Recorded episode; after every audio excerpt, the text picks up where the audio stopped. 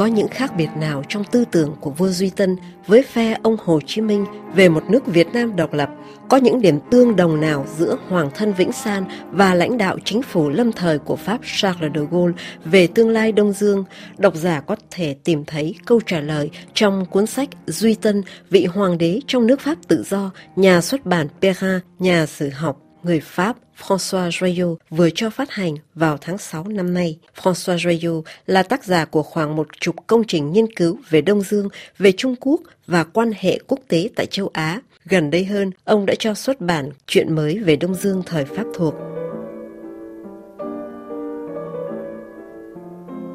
Đã có không ít nhà yêu nước Việt Nam quan niệm rằng không nhất thiết phải đấu tranh bằng bạo lực để giải phóng Đông Dương khỏi ách đô hộ của Pháp. Trường phái này đã chẳng tồn tại được trước cơn lốc xoáy cộng sản với vỏn vẹn 9 năm trên ngai vàng từ khi lên 7 tuổi và ngót 30 năm lưu vong, giành độc lập cho quê hương luôn là kim chỉ nam trong suốt cuộc đời của vua Duy Tân. Vị hoàng đế A Nam này đã có một cái nhìn khác, một tư tưởng khác về công cuộc đấu tranh đó Động lực nào khiến hoàng thân Vĩnh San bị chính quyền thuộc địa đẩy sang đảo nhung sau cuộc khởi nghĩa bất thành năm 1916, gia nhập quân đội Pháp chống Đức Quốc xã, tham gia phong trào kháng chiến La France Libre, nước Pháp tự do của tướng de Gaulle, xin nhập quốc tịch Pháp và cuối cùng đã cho khắc hàng chữ tôi ý thức là đã phục vụ nước Pháp như phục vụ chính đất nước tôi trên mộ bia của ông ở nghĩa trang Mbaiki Cộng hòa Trung Phi. Trích dẫn rất nhiều tài liệu thuộc Trung tâm Lưu trữ Quốc gia Hải ngoại của Pháp Anom căn cứ vào hồi ký của các nhân vật liên quan, từ cả phía Pháp lẫn Việt Nam và các công trình nghiên cứu của giới chuyên gia quốc tế. Giáo sư Joyo lần lượt trả lời các câu hỏi trên. 10% trong số hơn 300 trang sách được tác giả dành cho các phần chú thích, trích dẫn nguồn để minh chứng cho tất cả những đánh giá của ông về Hoàng đế Duy Tân, Hoàng thân Vĩnh San. Sinh ra tại Huế, nhà vua thứ 11 trong triều đình nhà Nguyễn, trị vì từ 1907 đến 1916. Phần còn lại của cuộc đời, Duy Tân sống lưu đày ở đảo Réunion, vùng Ấn Độ Dương, tử vong trong một tai nạn máy bay tại châu Phi khi ông trên đường từ Pháp trở về đảo Réunion gặp lại vợ con trước một chuyến đi xa. Hoàng thân Vĩnh San được an táng tại nghĩa trang công giáo cách thủ đô nước Cộng hòa Trung Phi hơn 100 cây số và đã phải mất thêm hơn 40 năm nữa, tức là mãi đến 1987, hài cốt của ông mới được đưa về cố đô Huế. Duy Tân, vị hoàng đế trong nước Pháp tự do, gồm 11 chương, mở ra với bối cảnh chính quyền bảo hộ đã khó nhọc tìm người thay thế vua Thành Thái. Cuốn tiểu sử mới nhất về vua Duy Tân khép lại với những ngày tháng tiếp theo vụ tai nạn máy bay cướp đi sinh mạng của Hoàng thân Vĩnh San ở mãi tận châu Phi, đúng 12 ngày sau cuộc gặp lịch sử và cũng là cuộc gặp duy nhất giữa cựu Hoàng An Nam với người đứng đầu chính phủ lâm thời của Pháp là Charles de Gaulle. Thực ra, trong sáu chương đầu, những chi tiết trong sách về vua Duy Tân đã được nhắc đến nhiều, từ cuộc nổi dậy bất thành với phong trào Việt Nam quang phục hội, cho đến những năm tháng lưu đày và chật vật ở đảo Réunion, rồi ông bị từ chối khi xin sang Pháp định cư,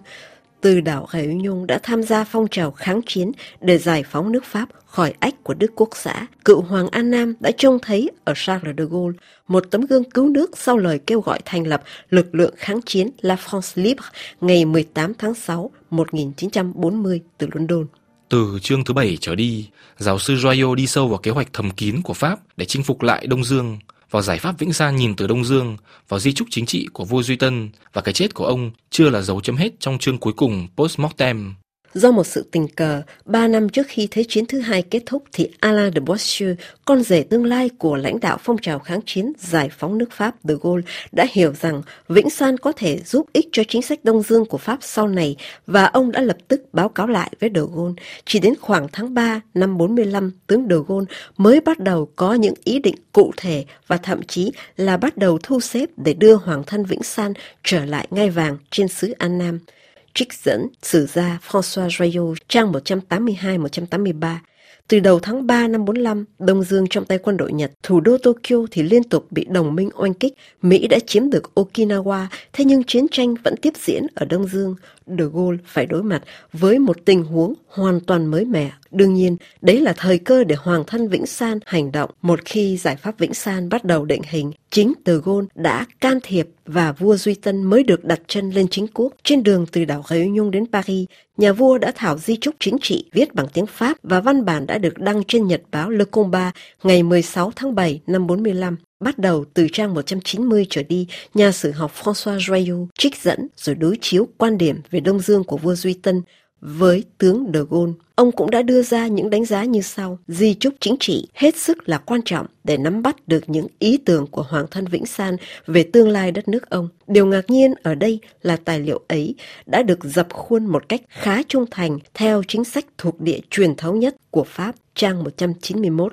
di trúc chính trị của vua Duy Tân liên quan đến toàn bộ Đông Dương, tức là bao gồm luôn cả Lào và Campuchia. Đấy là vùng Đông Dương thuộc địa của Pháp từ cuối thế kỷ thứ 19, trích trang 192. Về nguyện vọng thống nhất đất nước của vua Duy Tân, nhà sử học François Jayot nhận định thực ra đòi hỏi xóa bỏ rào cản chia cắt Bắc Kỳ, Trung Kỳ và Nam Kỳ không có gì mới mẻ, bởi từ đầu thế kỷ 20, tất cả các đảng phái chính trị ở Việt Nam đều nhất trí về điểm này, từ những người cộng sản đến bảo đại. Song băn khoăn của Vĩnh San ở đây cho tiến trình giành độc lập tại đất nước ông là mối lo ngại những thành phần không kiên nhẫn sẽ cầu viện đến một bên thứ ba nào đó để đúng ra là trọng tài. Vua Duy Tân nêu đích danh đó có thể là Trung Quốc hay Mỹ. Sử gia Royo ghi nhận, đấy cũng chính là lo ngại De Gaulle từng thể hiện trong diễn văn Brazzaville năm 1944 về tương lai các vùng thuộc địa của Pháp. Đọc tiếp di trúc chính trị thấy rõ chủ trương giành độc lập theo từng giai đoạn của vua Duy Tân bắt đầu bằng việc phát triển kinh tế và xã hội cho đất nước trước khi hướng tới một nền độc lập toàn diện và trên hành trình đó thì ông đã trông cậy nhiều vào quan hệ đối tác với Pháp. Quốc gia có thể yểm trợ quân sự cho Việt Nam. Kinh tế đất nước cũng sẽ được phát triển nhờ vào những điểm tựa từ tiền của và công cụ của Pháp. Về điểm này, sử gia François Joyeux cho rằng vua Duy Tân đã quá lạc quan vào một thời điểm mà bản thân nước Pháp còn phải xây dựng lại từ những hoang tàn đổ nát sau Thế chiến thứ hai. Liên quan đến vai trò của Pháp trong một nước Việt Nam độc lập và thống nhất thì ông Vĩnh San đã nói rõ hơn trong lời kêu gọi ngày 14 tháng 12 năm 45, tức là chỉ vài giờ sau cuộc trao đổi duy nhất với Chủ tịch Chính phủ lâm thời của Pháp là tướng Charles de Gaulle. Về cuộc tiếp xúc lịch sử ấy, François Joyot nhắc lại lời de Gaulle trong cuốn hồi ký, nguyên thủ Pháp khi ấy đã xác nhận dự định đích thân sang Đông Dương để công bố thỏa thuận một cách long trọng nhất ở thời điểm thích hợp. Theo những biên bản của đô đốc Georges Thierry d'Argentlieu thì cùng ngày 14 tháng 12 năm 45, vua Duy Tân đã công bố lời kêu gọi gửi đến dân tộc với những từ khóa như là độc lập, thống nhất, chủ quyền, hợp tác với Pháp để xây dựng một nhà nước Việt Nam, một nhà nước hiện đại, trích trang 237. Trong tư tưởng của vua Duy Tân thì Việt Nam sẽ là một đất nước độc lập, thống nhất, một đất nước có chủ quyền. Nhưng để hiện đại hóa đất nước về kinh tế thì Pháp sẽ là một người bạn đồng hành và trong một thời gian nhất định nước Pháp sẽ bảo vệ Việt Nam về quân sự, về ngoại giao. Trích trang 237 dẫn từ những biên khảo Chronique d'Indochine, trang 436-437 của Đô đốc Thierry d'Argentlieu. Trong phần chú thích ở cuối quyển sách, giáo sư Joyo bình luận khi nói về tình hình ở Việt Nam năm 1945, bản tuyên ngôn độc lập của ông Hồ Chí Minh đã được nhắc đến rất nhiều. Diễn văn thoái vị của Hoàng đế Bảo Đại cũng vậy nhưng không mấy ai để ý đến lời kêu gọi ngày 14 tháng 12 năm 45 của Hoàng thân Vĩnh San. Cũng liên quan đến cột mốc quan trọng năm 1945, vua Duy Tân nghĩ gì về diễn biến tình hình trên quê hương ông? Ngày 15 tháng 8 năm 1945, Nhật đầu hàng. Một ngày sau đó, Việt Minh bắt đầu giành chính quyền tại Hà Nội, điểm khởi đầu của cuộc cách mạng tháng 8, bảo đại thoái vị, tuyên ngôn độc lập ngày 2 tháng 9 năm 45. Từ Paris, ông Vĩnh San viết thư cho một người bạn thân ông, không ngần ngại chỉ trích phe Việt Minh vô trách nhiệm nhân danh chủ nghĩa dân tộc để khởi động một cuộc cách mạng là đưa dân vào cõi chết, bởi đấy là điểm khởi đầu dẫn tới chiến tranh, mà đó hoàn toàn trái ngược với chủ trương của Duy Tân. Dự án thầm kín của tướng De Gaulle chinh phục lại Đông Dương vĩnh viễn bị chôn vùi với tai nạn máy bay